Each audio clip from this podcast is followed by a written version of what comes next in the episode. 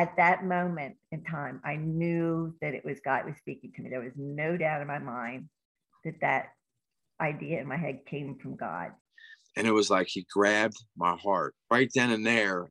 Like I, my tears, like I'd never had before, just ran out of me. And I'm super grateful that I get to know him.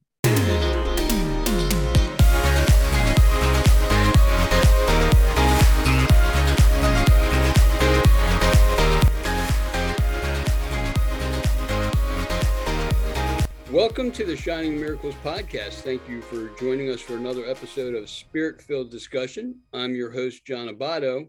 With me here today, as always, is producer Linda. Hi, everybody. And our guest for today is Kyle Leonard. Welcome, Kyle. Really glad you're here. How are you today? I'm doing really well. Thanks for having me, John. Good. Glad you're here. My quote for today's discussion is from the Tongues of Fire devotional, day 10 uh, which is titled The River, the Waves, and the Flow of the Spirit. It's written by Guillermo Maldonado, in which he writes The Holy Spirit is like the water in a river that eventually covers us. As we enter deeper and deeper into it, until the only way across is to swim. That is how our relationship with Him should be. We must be completely submerged in His power, presence, and manifestation until we can swim in the river of his presence. And again, that's from the Tongues of Fire devotional. All right, so we can get started. Kyle, you have definitely been on a journey with the Holy Spirit. I picked up on that when I heard you speak, and I'd really like to hear how you began your journey. But can you start by telling us what was going on sort of before you found your way? Yeah, so, you know, growing up, grew up in Eldersburg, um, you know, I had married parents at the time. Um, you know, I watched a lot of um, relations going on for quite a few years.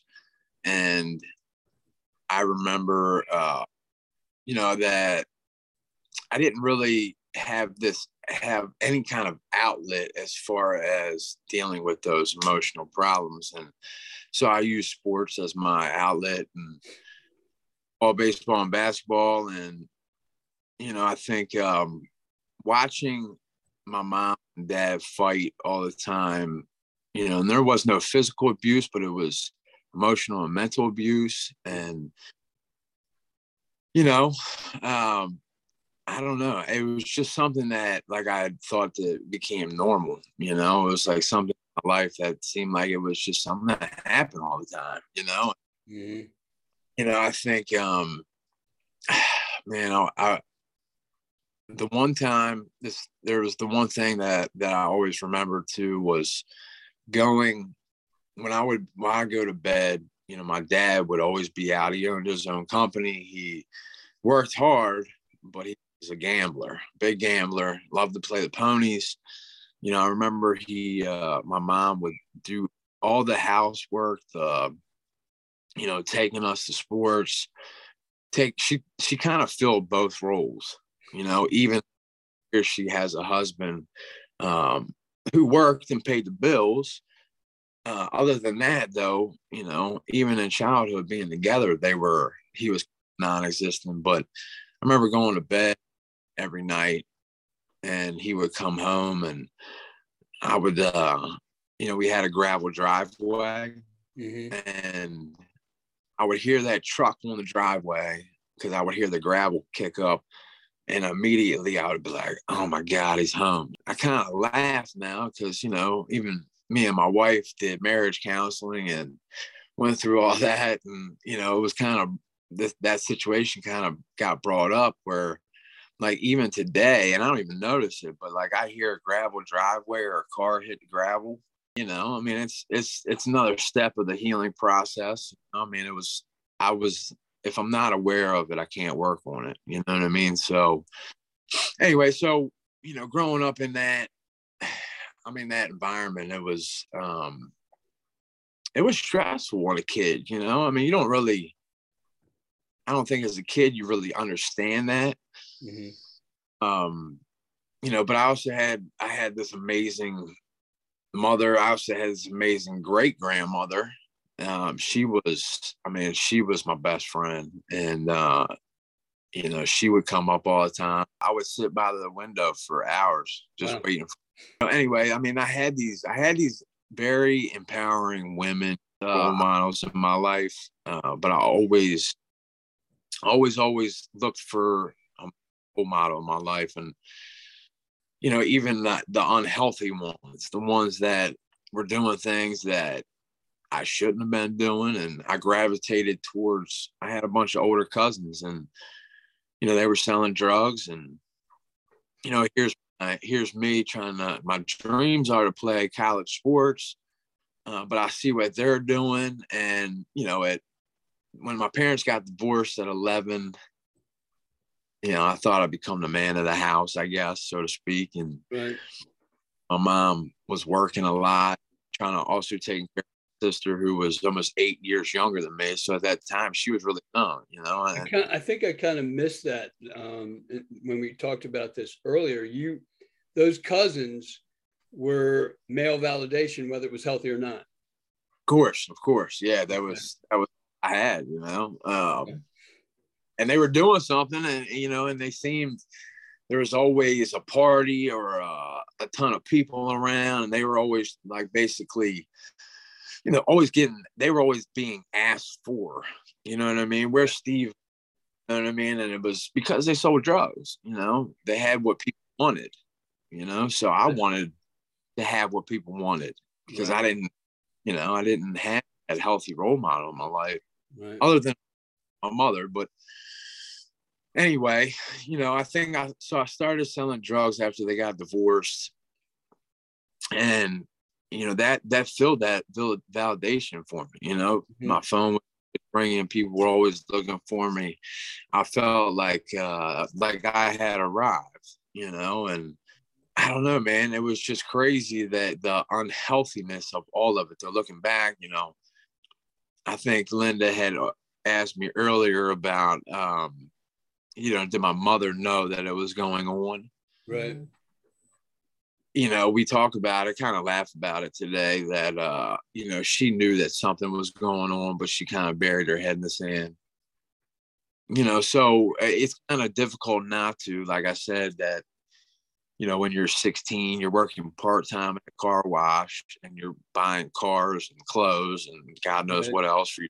Easy to overlook the negative side yeah. of it. Right? Well, she stopped me one day and she said, Kyle, how are you how are you buying all this? And I was like, Mom, I just saved my money from the car wash. She's like, work three days. right. So, you know, I I don't know, man. It was just something that like kind of filled that need for validation in my life for a lot of years. And she probably didn't want to take that away from you. Nah, nah. Well, she probably didn't. You're right, because it probably was one of the only things that kept me going, you know. And I I had this girlfriend at 16 that uh, you know I was head over heels for, and she cheated on me, and it absolutely crushed my world. And you know, same year, my uh, mom had married, remarried my stepfather, and I, you know, I was completely disrespectful to him. At this point, where's your where's your dad? Uh, so my dad had moved to Virginia. Um, his excuse was that you know, he was moving closer to the money.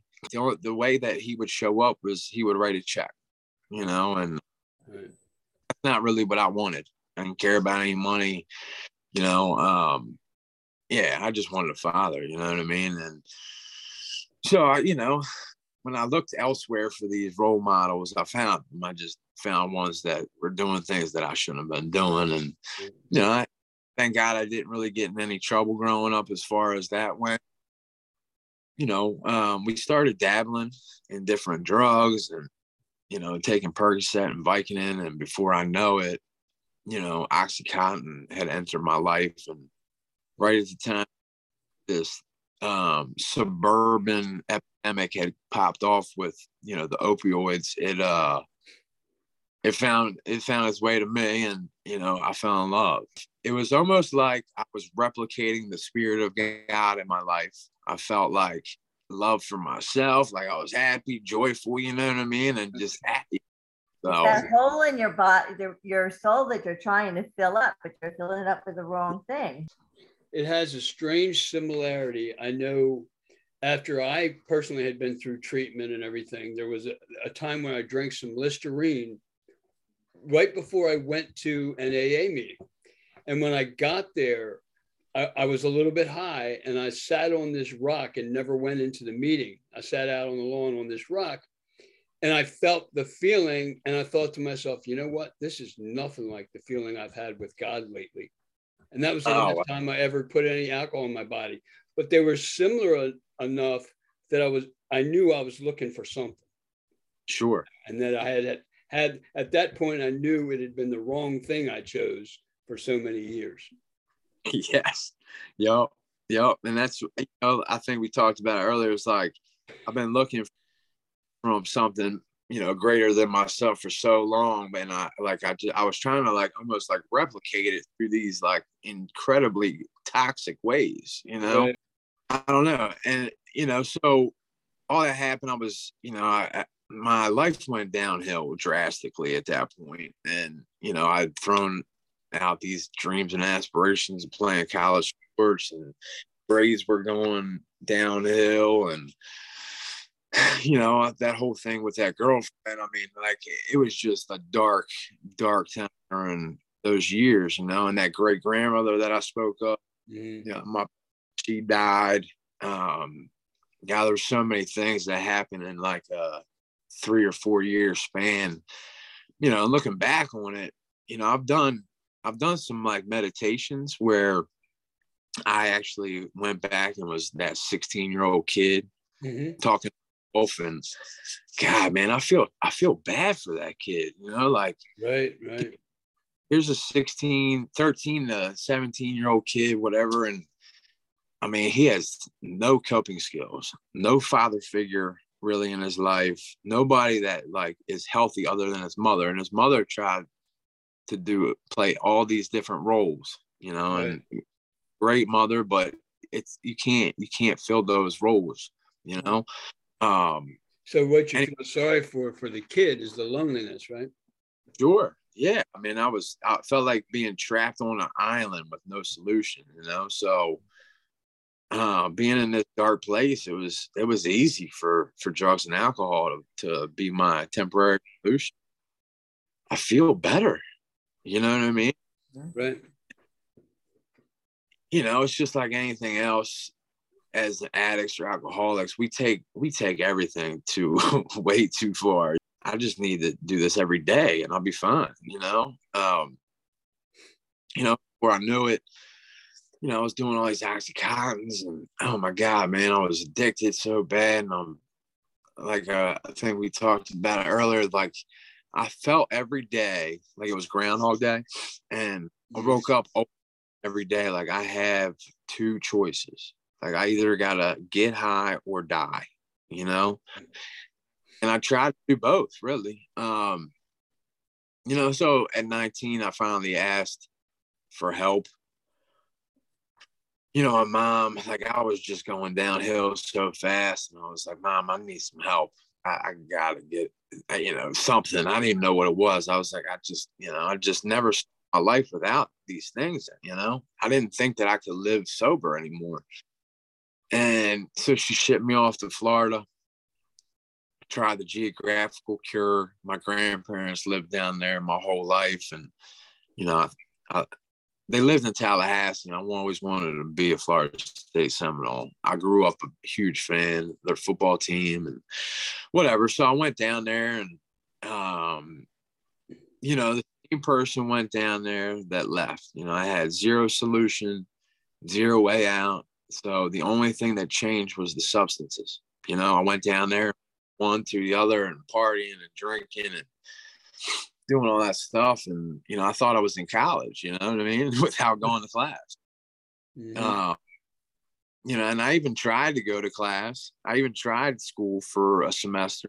Halfway through the semester, I just stopped going, you know, because I just couldn't do it. And I don't know. So I met this girl and I was back and forth with her at my grandparents' house. And uh, my, my grandmother didn't know how to help me. you know, and she sent she sent me to this drug counselor who had eight years sober. And I thought that was like, I thought that was a lot. I thought eight years was like a hundred. Um, but I really related to this woman and she told a lot of my story. You know, and her boyfriend had 14 uh, years sober. He also had 14 DUIs. this guy was never driving again. Um, like, you want to go to a meeting? You, you got to come pick me up. Let's go to this meeting. You know, and and he tried to start 12 stepping me. He knew what I, what I was going through.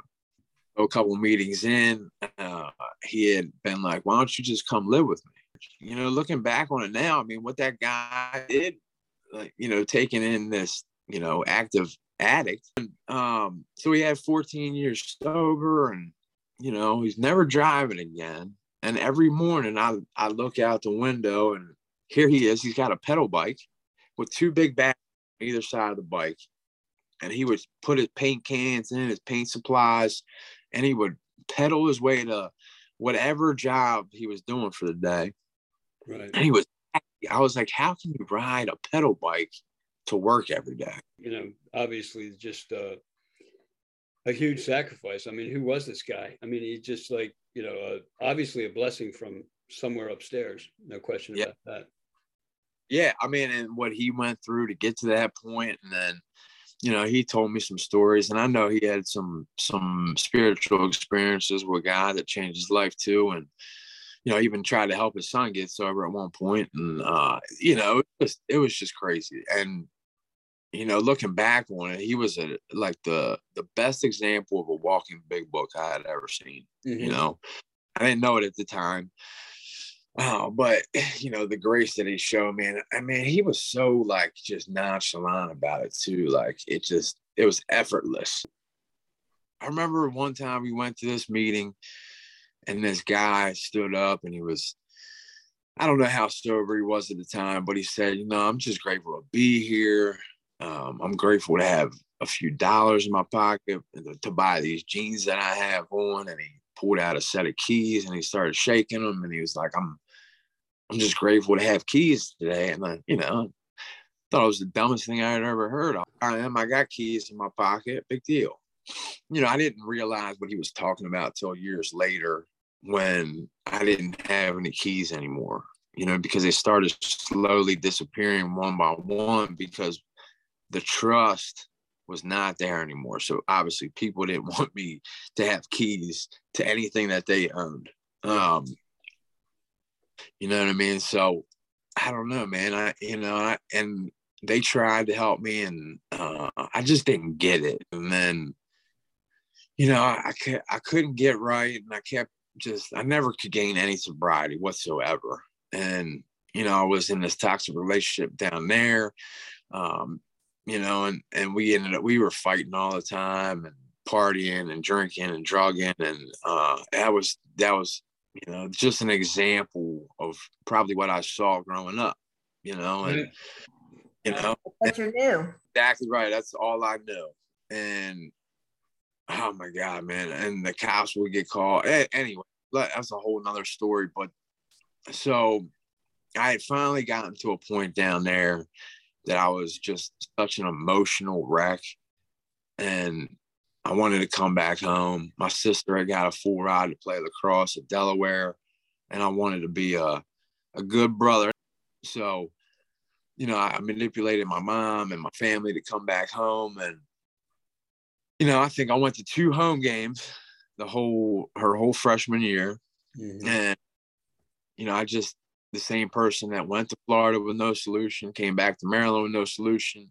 And, you know, I started getting, I was getting, started getting locked up a good bit down in Florida. And then I came back here and immediately got locked up in the state of Maryland, was just like, look, man, we, we're not, you got two options. It's going to be prison or you're going to go to treatment. And it was the first time I went to rehab. You know, I obviously chose rehab. I went to Shoemaker uh, and it was the first time that, um, you know, I had heard, started hearing the message of Alcoholics Anonymous for the first time. You know, there was a good group of guys in there. We bonded. And, they were like, "You want to go to a sober house?" And I was like, "Absolutely not." I went, you know, I left and tried to go my, you know, old life of doing things. I'm gonna be fine. Uh, well, four months later, I overdosed. They pronounced me dead in the ambulance. You know, I came back to life. I mean, and, and I know it was God. You know, He wasn't done with me yet, and I ended up going back to treatment, same place. Went to Shoemaker. I graduated um, or finished the treatment and went to a sober house. And in that sober house was a guy that I had known from being in Shoemaker the first time, and and he was as much of a mess as me, if not more. and you know, in the big book, the doctor talks about you know meeting this guy again, but not only, only recognizing him by facial features alone. He didn't know his his spirit anymore, and it's the same thing that happened to me. It was like this, this weird like deja vu came over me, and, he, and I was like, "This guy's different." You know, and I and I started talking to him about it. And I was like, dude, you know, I was like, something's just so much different about you. And he said he worked at 12 Steps Alcoholics Anonymous. And I was like, I want, you know, it was like the first time like I was really attracted to it. And you know, I went through the 12 steps and the first time I did a fist fist the first time I had talked to anybody about anything any emotional baggage, any you know traumas, whatever in the past from the past, and it was like a thousand pounds I lifted, and the spirit of God had entered me. And you know, I, we talked about it earlier, but it was like I'm such an addict that like once I've once you experience the spirit of God in your life, like I need that every day. Right. You know, if I don't get it, I don't believe anymore. Mm-hmm. You know what I mm-hmm. mean? And it was almost like I was trying to manipulate God in some ways that you know, and I stopped doing the work and and I realized what it took to like actually build a relationship with God. You know, I didn't realize be a relationship. I thought it was me. You need to serve me. Right. You were the higher power. Yeah. Um obviously he didn't he didn't grovel, you know. and he was like, "No, you're gonna work for this," you know. And um, so I, you know, I think I got about a year at that point, and I really wasn't doing a whole lot other than I went to the 12 steps, and you know, I forgot about the 12 step, you know, and um, mm-hmm. it was really just about me, and I wanted everybody to roll the red carpet out because there's Kyle, sober, and I really just thought that that was that was the only problem. Like I, uh, if I didn't do drugs, my life would be amazing, you know. Um, but that wasn't the case, you know. And I stopped doing these things, and I was still li- living dirty with just without drugs, mm-hmm. chasing women and things, chasing things of this world, right. you know. And mm-hmm. God, they didn't. They never have filled that that hole. They have just never done it. And I would uh you know, or come back, get eight months, come back, and not, you know, and back and forth, back. And forth. Like, but I'm still living dirty, wondering why I, I'm not getting, you know. So I had actually moved out to Frederick, got sober out there for a while. And a good friend of mine's dad had like 30 years, and I, I'll never forget this either. And I was, I don't know, I think I was probably six, seven, eight, nine months clean at this time. And I remember I really, I was in a meeting and I said something to my friend's dad. I said, Jay, man, I was like, what's the secret? Like, I just, like, what do you know that I don't know? You know what I mean? And he said, Kyle, you just need to wave the white flag. Like, I remember driving home after that meeting thinking, what in the world was he talking and I didn't use I didn't use the world. I was I was cussing to myself like, what is he talking? About? You know, and I was mad. I was mad because like it was still like I didn't understand. I still don't understand what you're talking about. Just give up. Like, how do you do that? Right. And um, you know, so a couple years went by and I'm back and forth, back and forth, and man, I was living with my grandmother again after another treatment. I've been to like seven treatments at this point. Okay. Are you back in Florida or still in Maryland? No, just in Maryland. Where I Okay. came back. Oh, this is over like a handful of years. I've been in so many treatments and jails and institutions, and God, man, it was like my whole life. Like I think I moved twenty times in five years because you know I couldn't keep an address. Right. Um, so I was living with my grandmother. She took me in and one up here, and um, and I was I was trying to kind of get my life together and you know methadone. Um, showing up to the methadone clinic every day, but I'm still you know doing other stuff, and I get the relatively good job at Verizon. I'm selling cell phones, and you know I think I'm killing it. That's just a train going by. Good time to take a break, though. Too many days in the darkness. Hey, this is your Shining Miracles host, John Abato. If you're listening to my podcast, you probably know what it means to be living in darkness and despair, or you know someone who does. So please take a moment and go to shiningmiracles.com and subscribe to catch future episodes. And please share the link or the website with as many people as you can. You never know who's living in quiet desperation and needs help finding their way back. You could be their link to a new life. Thanks so much for listening. Enjoy the rest of the episode.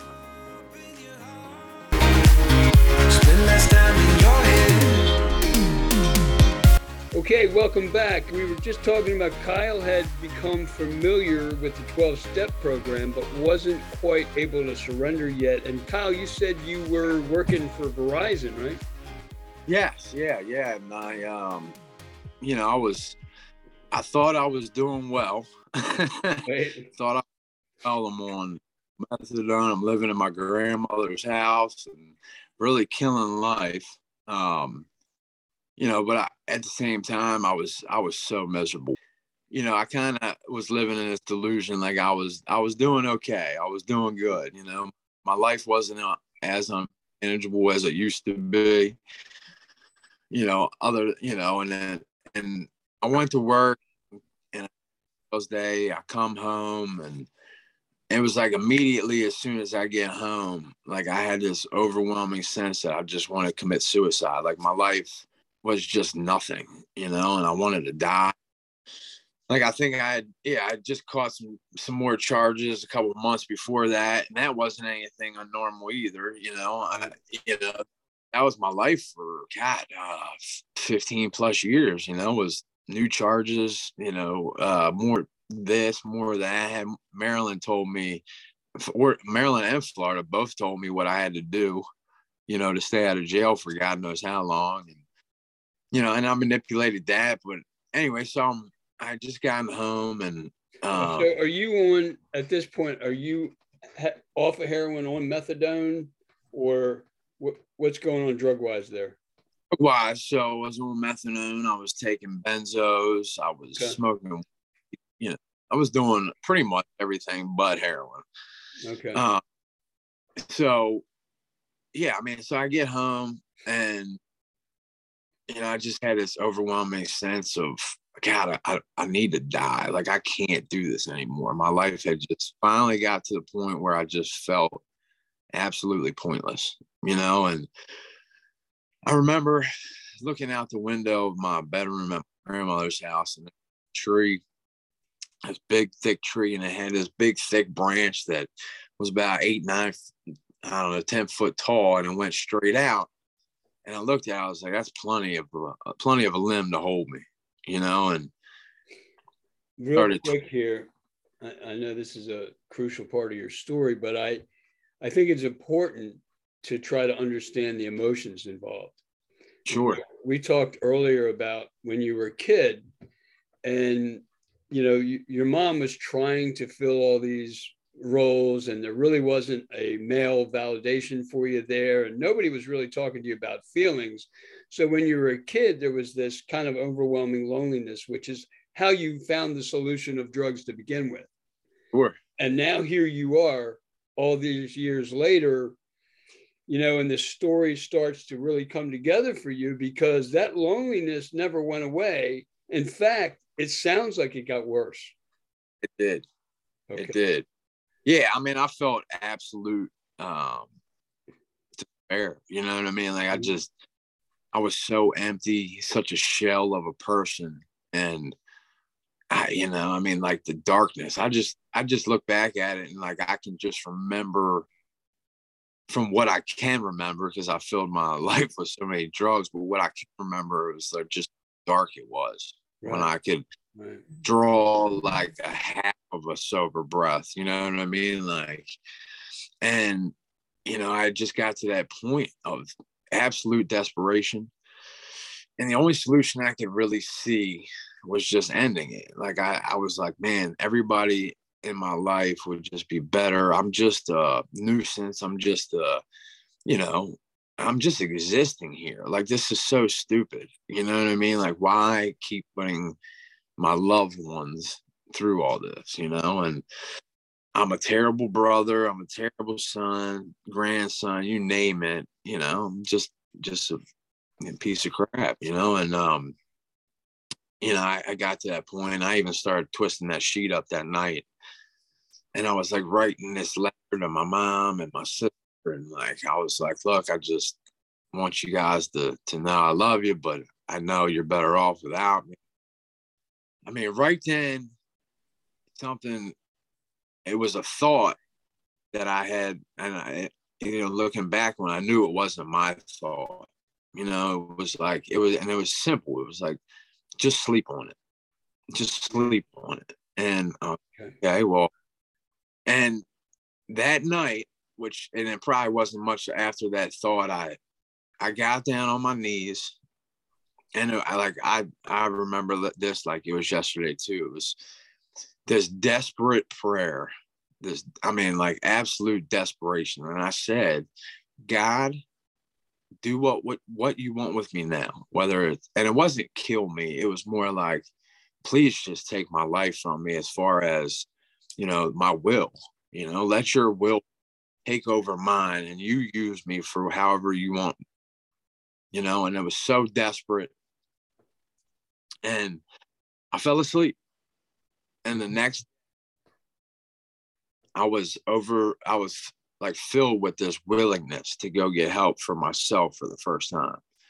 You know, I, I, I committed myself to the fourth floor at Carroll Hospital, told them I was suicidal I need help. And, you know, up there, I was there for a couple days and I'm, and I'm on methadone, mind you. And, Mhm. you know, for a couple days and, um, you know, so and then I go to, I'm feeling all right. I go to RSS and they take me Another in. fitness center, by the way. It's What's another fitness RSS? That's uh that's Mountain Manor down in Sykesville. Oh, okay. It was It under was. a different name before. Right, right. It's been under multiple names. Um, but at that time it was RSS and it brought me in and and I'm feeling okay. But then a day later I'm I'm still detoxing and that methadone was and they took me back up to Shoemaker and I looked like death and but I still had like this like willingness, you know, like I, I had to finally get clean, you know, and went there and um, I get out of there and I'm like, I'm still sick. Like it was, it was terrible. It was not, it was a nightmare, you know, and I'm trying to sleep and couldn't. And I mean, those first couple weeks just miserable, but I stuck through it. And, um, you know, I, I started, I start, I got, I got a sponsor for, uh, I asked somebody to help me and they obliged and man, I just had this like fire, you know, this fire to like actually get clean for myself for the first time. And I remember this, like, I mean, there was over this four month span, I had four spiritual experiences with Jesus and completely changed my life. Um, you know, the first one was kind of like an out of body experience when I was sitting in uh, a group one day. I had been able to look down on myself and I remember thinking, I don't know who that guy is anymore. Like I don't know um oh I don't know, man. It was it was the wildest thing. Know, it was like you gotta get your life together, you know, and after that, I started going to church. I was going to Crossroads. And I remember I was sitting in church one day and they kept talking about the rock and the savior. You know, the rock is the savior. And out of nowhere, I just had this vision of him walking through the desert, right? And as you can pan out a little bit, there's this huge rock. And you could pan back a little bit, and there was millions of people following him, but like at a distance. So about the same time, he walks in front of this rock and flashes right in front of me. And it was like he grabbed my heart and he just said, Keep following my son. Keep following me, my son. And right then and there, like I, my tears, like I'd never had before, just ran out of me. You know, I'm like sniveling. I'm, and it was like, I don't even, it was nothing like I'd ever experienced, you know, and oh my God, man, it was like finally, finally, like I found the love of God. Like the, I found the love of the male role model that I'd always been looking for, you know, and God, man, it was awesome. It was, you know, the spirit entered me again, and it was like, oh my God, man, I, what am I going to do now? You know what I mean? Like now I know God is real. you, know? you know, that is the moment you just described is the moment we're looking for in, in, in the shining miracles. That's what we hear from time to time. It's my story, it's other people's story that have, that have been here before, and it's something that makes us brothers. It's something that we have in common that it, it feels like there's only a few of us, but there's lots. There's many. Right. And right. when we tell these stories, like the one you're telling right now, it's the best way to offer hope to those people that are lost. So, what you're okay. doing right now is huge as far as offering hope um, to people that need to hear it. So, keep going. I'm sorry to interrupt you. I'm just overwhelmed by a great story. It's great. It's a great story. Hey, well, you know, I gotta give the guy, I gotta give it to God because right. he's the one right. that uh, main character here. I, uh, you know, I so I don't know, man. It was just so many things that I was like overwhelmed. You know, here's a guy that pretty much scoffed at God. You know, you know, I had a sponsor previously to this, years before that, who I was working the 12 step with, and when we would get done working you know, out of the big book, he would he would be like, all right, let's read the Bible now. And I would be like, I don't want to hear that crap. You know, right. he would start reading me passages and and I would be like, yeah, but what about this? What about that? There's no way that could have happened because of this. And, you know, and, and I just was trying to find every reason for, for Jesus not to be real. Mm. When that happened, it was just like, oh my God, you know what I mean? I was, I was wrong. And I was like immediately born again. You know what I mean? And it was, I, I kind of say like I, I was baptized by fire by the Holy Spirit, you know, and um, that wasn't the first one. I mean, it wasn't the last one, you know, there was a couple more that happened in a, a couple more months. And oh my God, man, like I, I set out on this mission and what's crazy, I think we can get a little delusional too when those things kind of happen. At least for me, I'll, I'll say mm-hmm. I got, you know, it was kind of uh, maybe I'm the second coming of Christ. Yeah, right, right. I wanted to become a pastor, and I had so many people I had to save, and just all these crazy things. You know what I mean? And really, that wasn't at all my mission. You know, um, after that, like know, I was reading the Bible all the time. I was reading Billy Graham's book next to it, breaking down everything. And it was like I had to know everything now. You know, I'm super analytical. So it's like I got to know everything. I still do that. I still do yeah. that. And for years and years and years, I've been, I go through these moments in my life where for weeks, all I can do is, is open the Bible and read all kinds of stuff and write all this stuff down. And, you know, here it is. Here, here's what we're supposed to be doing. Can't you hear me? all right yeah. this know, and and I do, and we do. You know what I mean? Mm-hmm. I think share that with people. I, I think when it first happened for me, it's like I was more important than I really was. You know what I mean? And I, again, here I am, You know, I'm super grandiose sometimes. I gotta, you know, God saved me so I can save you. Mhm. You know, and it's not, you know, I don't have any power. You know, like the only power that I have is the power that Jesus gifts me with, you know, and Amen. Yeah, we Amen. do amen and we and we do have a mission and we do have you know christ lives inside of us so i like i do know that like i am a um what's the word i you know a baton right like i, I i'm a baton between me and between christ and somebody sharing his message uh man it's like I don't know when I'm sharing the message of Christ with like, with like anybody really when it's one on one it brings this like fire and the spirit inside of me like out and I'm like so Well, you- passionate just You have you're doing a thing called what is it? Recovery Inc. yes Inc. Yeah. Okay. Can you tell us Yeah. a bit about that? absolutely um you know and I'm not a perfect member of this group because I don't can't get there every week but Mhm.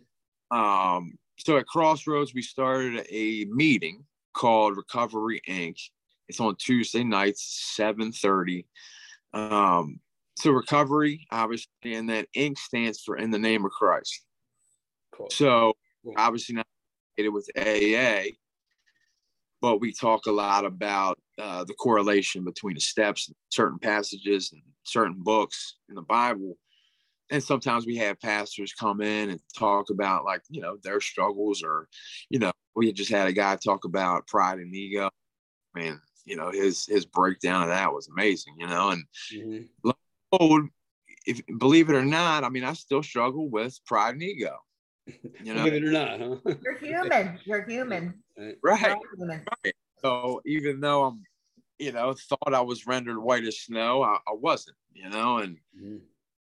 still have struggles, man. I still have struggles, and but I can tell you what I know today is like how much do I want to struggle? You know, if I want to continue to struggle, don't talk to Jesus, don't have a relationship with Jesus, and do whatever I want to do. You know, There you go. Oh. You know, I'm talking to Jesus. I'm trying to build that relationship up. I'm praying.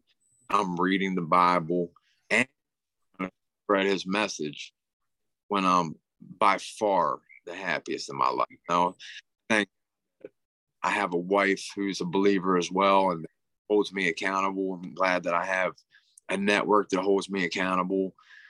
And man, you know, I tell you a quick story because I know this is Jesus 100%. The, uh, you know, I think so for years I prayed for a little girl, right? I always wanted to be a dad. Oh my God.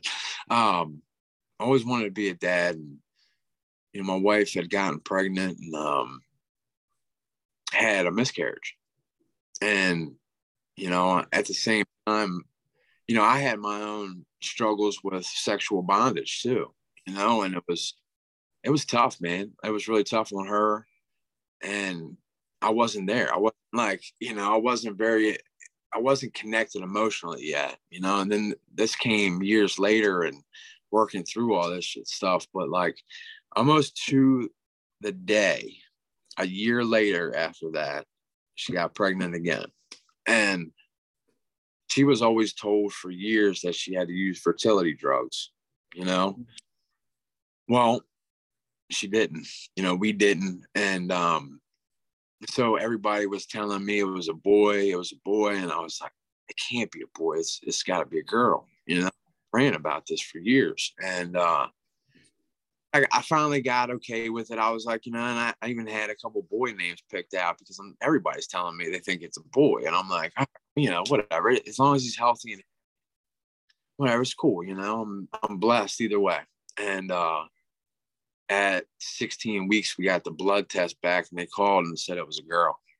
And I was- Oh, my God, you know what I mean? And it was just so many, there's just been so many instances in my life where, you know, Jesus showed up time and time again. And, you know, I mean, I owe my life to, to, to God. I mean, from the, from day one, obviously, right? I wouldn't be here without God anyway, but God, I've, I tried so hard, so hard for so many years to run from him.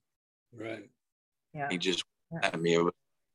He let me stray a little bit, and he'd be like, "Come on back," you know. And I don't know, man. Once I finally turned around, and you know, I really, he just was like, "Look, man, you know, I want to, I want to, re- you know, reveal myself to you finally."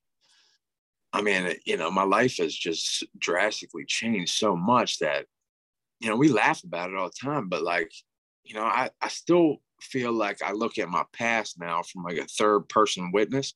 hmm I mean, like, I don't even know who that guy was. Like, I really don't. Somebody tells me I did, or, yo, you remember this? And I'm like, I do vaguely, but like, it's, it's like somebody else was doing it. I have I have a conversation once in a while. I had, in fact, a couple of days ago, where you know when when I first met God and looked back at my life, I felt like I you know I was a pioneer who had gone hunting and came back 17 years later. My family was gone, or I was abducted by aliens. And they kept me in Right. space for 17 years and then dropped me off and told me all these things that I did. And I was like, it wasn't me. Who took my body? right, It's crazy. right. You, you implanted those memories. Right. you know I, and it's exactly how i feel you know it's um i know that i was reborn you know what i mean and it's just what i have today compared to like what my life was i mean obviously first and foremost I give all the credit to God. Uh, the grace that he showed this center was nothing short of a miracle obviously you know i mean we're on shining podcast talking about this. It was absolutely a miracle that he could turn this al- this alcoholic addict that thought he was doomed to live this life is forever. And I blame God for that. I thought he made me this, you know, I, and I scoffed at him, I cursed him, you name it. And even after all that, to like just show me the grace, mercy that he showed. And not only showed me that like has has made my life abundant you know what i mean and Mhm. Mhm. two daughters a beautiful wife and he's given me material things but like who A cares business, a new business of yours? Yeah. started my own business man it's you know and i don't know he's just giving me a life beyond I, and I, used to hate this saying beyond my wildest dream like Real.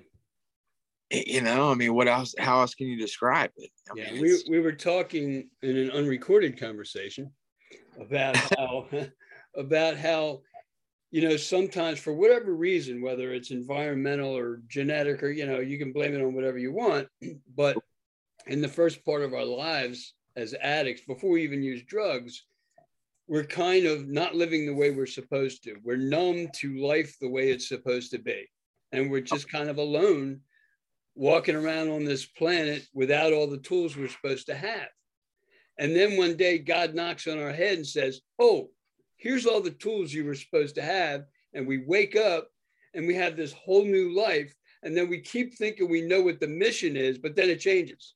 You know, yeah I'm, Yeah. I'm like semi retiring. And then, oh, wait a minute. For some reason, I'm going to go work at a treatment center. And why am I here? I don't know. This is crazy. And I start meeting all these people, and this podcast shows up. And, you know, I don't know what God's going to do next. I don't but I feel Right. blessed all the time. You know, every day is a bigger blessing than the day before. Even on a really lonely, painful day, is still way better than before I knew God. Right. Absolutely. Just one blessing after another. And, you know, he did that there wouldn't be any struggles. You Right. know, I uh I look at I look at Job a lot. Uh, you know, I look at Job and man, to go from you know, one being one of God's favorites, right? To having everything stripped away from him, you know, and to basically cursing God and to find God again and then to be basically repaid tenfold, right? I mean, talk about trials and tribulations of following Christ. You know, I, I, you know, following Christ is not weak either. You know what I mean? I, it's, I've found that it can be extremely challenging at times. You know, my faith can be kind of tested. I can question my faith on more than one occasion, you know what I mean? But like anytime, anytime I'm in uh in that spot and I, I'm starting to struggle and I ask Christ for help every time I get help, you know, and it just reaffirms who my higher power, who God is, and how much He actually loves me. And you know, I grateful at times, and I, you know, just want more than I need, and I, you know, and He humbles Father too, you know, and it's um, I don't know, it's it's the biggest blessing, uh, miracle that I've ever experienced in my life to go from seeing life one way to seeing life in Christ's eyes at times. You know what I mean? It's I don't know. Holy Spirit, and you know we've talked about it on on previous episodes. Uh, Paul's favorite word, dunamis. Yeah. you know, is that packed full of other words about power, and what you end up with is a joy that's so big, it's like joy that is um, propelled by dynamite. You know, it just Yeah. explodes within you, and it's all the Holy Spirit. It's all Christ, and you know we can fall away from that joy at times, but we never have it without God. Right. You know, we never have. I'm, I'm reminded of a little thing, you know, the life of a Christian is not, it is not perfect. It's never meant to be perfect. In this life, we will have trials and tribulations and tests, but it's never God that moves away from us. It's us that pull back. Right. But then when we, you know, he's always there. All we have to do is turn to him and say, okay, God, okay, Jesus, I give up. You take Yep. over. And he's always, always there, always there. Like that Those one guy told Kyle, what's the most important thing? You know, it's surrender. Wave the flag. You know, and I hear it all the time Wave the flag, right? Back to that, what that guy told you. Wave the white flag. Yeah, Right. absolutely. The best thing, anytime, any like moments in my life that I can look back as like the best moments in my life ever was when I wa- waved the flag. Yeah. I mean, and it's like, man, if I could just do that every day, you know what I mean? Wake yeah, up already human. in the flag waving mode. Right, right, right. I just want, yeah, wave the white flag every day, and my, life would be great. You know, if I could actually let, Yeah, we always the- want to take back the control, don't we? yeah, We Every always want time. to take it back. every time. It's funny. I mean, we kind of joke. Yeah, we kind of joke, but when uh, you know, it's like going to a meeting. Like I didn't want to go to a meeting, but I went to a meeting, and afterwards I felt amazing. Right. I mean, but and then I can like be like, oh man, I'm make all these plans. Like I'm gonna go to another meeting tomorrow and all that stuff. And tomorrow happens, and I say the thing that I said the day before, like I don't want to go to a meeting. Mhm. You know what I mean? It's like it's like I resist, like like Paul says, like, why do I do what I hate, but hate to do what I Right. you know what I mean? Like, I mean, I, I try to remember that passage all the time because that's that is me to That's what we're fighting. Yeah. That's all of us. Yes. Yep. Well, this has been was an an amazing story. Kyle. It was an amazing story. Thank you so much. This is, uh, I guess, a good place to wrap it up. Before I, Yeah. uh, before we start wrapping it up, what Kyle, did you have anything else that you wanted to add? Ah, man. Other than just you know, I, I wave the flag. You know, wave the flag. That's all I got. Good. Great, man. All right. So, Kyle, thanks so much for being here with us today. We have been extremely blessed. I know our audience will be as well. Keep doing exactly what you're doing, brother, because it's, you know, it means a lot to me, and I know it's going to, you know, continue to mean a lot to a lot of people. Um, please come back for more episodes in the future. That would be really cool. Um, and thanks as always, producer Linda. If anyone Pleasure. Yep. If anyone uh, listening has a story that you want to share, please go to shiningmiracles.com and send us a message. Yeah. And to everyone, That's what we need, enjoy his presence. The Shining Miracles podcast is produced by Angel Valley Studio. It is recorded and edited by myself, John Abato. Our theme song is Born Again by Michael Shines. See you again in the next episode.